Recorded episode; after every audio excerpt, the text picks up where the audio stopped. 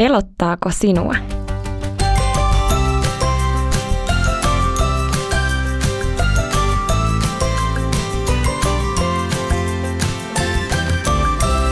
Donkey Body. Tämä on Donkey Body, podcast, jossa tehdään oivalluksia elämästä, raamatun ja donkkilehden äärellä. Mun nimi on Iida, mahtava kun oot kuulolla. Tämän kerran aihe on Pelottaako sinua? Mitä sinä pelkäät? Tiesitkö, että peloista voi päästä eroon? Mä oon pelännyt pimeää melkein koko elämäni. Ennen mulle ei olisi tullut mieleenkään lähteä yksin ulos pimeällä. En mielelläni mennyt edes omaan kotipihaan enkä missään tapauksessa kauemmas. Kun muutama vuosi sitten rohkaisin mieleni ja aloin kulkea ulkona pimeällä, löysinkin ihania asioita – Miten ihmeellinen onkaan tähti taivas pilmettävänä yönä. Miten kuu voikin valaista talvella niin, että jopa metsässä näkee kulkea ilman taskulamppua. Miten tunnelmallista onkaan istua nuotion äärellä ja katsella, kun kipinät nousee ylös pimeään. Uskon, että Jumala opetti minua näkemään asiat aivan uudella tavalla. Se, mitä olin pelännyt, olikin yhtäkkiä tuttua ja turvallista – ja niin minä pääsin peloistani. Raamatussa toisessa kirjeessä korintolaisille luvussa neljä sanotaan näin. Me olemme kaikin tavoin ahtaalla, mutta emme umpikujassa, neuvottomia, mutta emme toivottomia. Tiesitkö, että pelkääminen kuuluu jokaisen ihmisen elämään?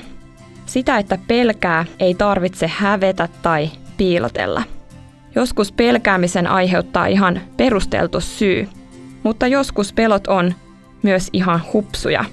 Erityisen helposti pelkäämme sellaisia asioita, jotka on meille vieraita tai outoja. No, olipa syy mikä tahansa, pelko voi vallata mielen täysin. Silloin on vaikea ajatella mitään muuta, ja jos jää pelon kanssa yksin, se helposti kasvaa ja kasvaa. Pelko voi saada tuntemaan kuin olisi umpikujassa, neuvoton ja ahtaalla.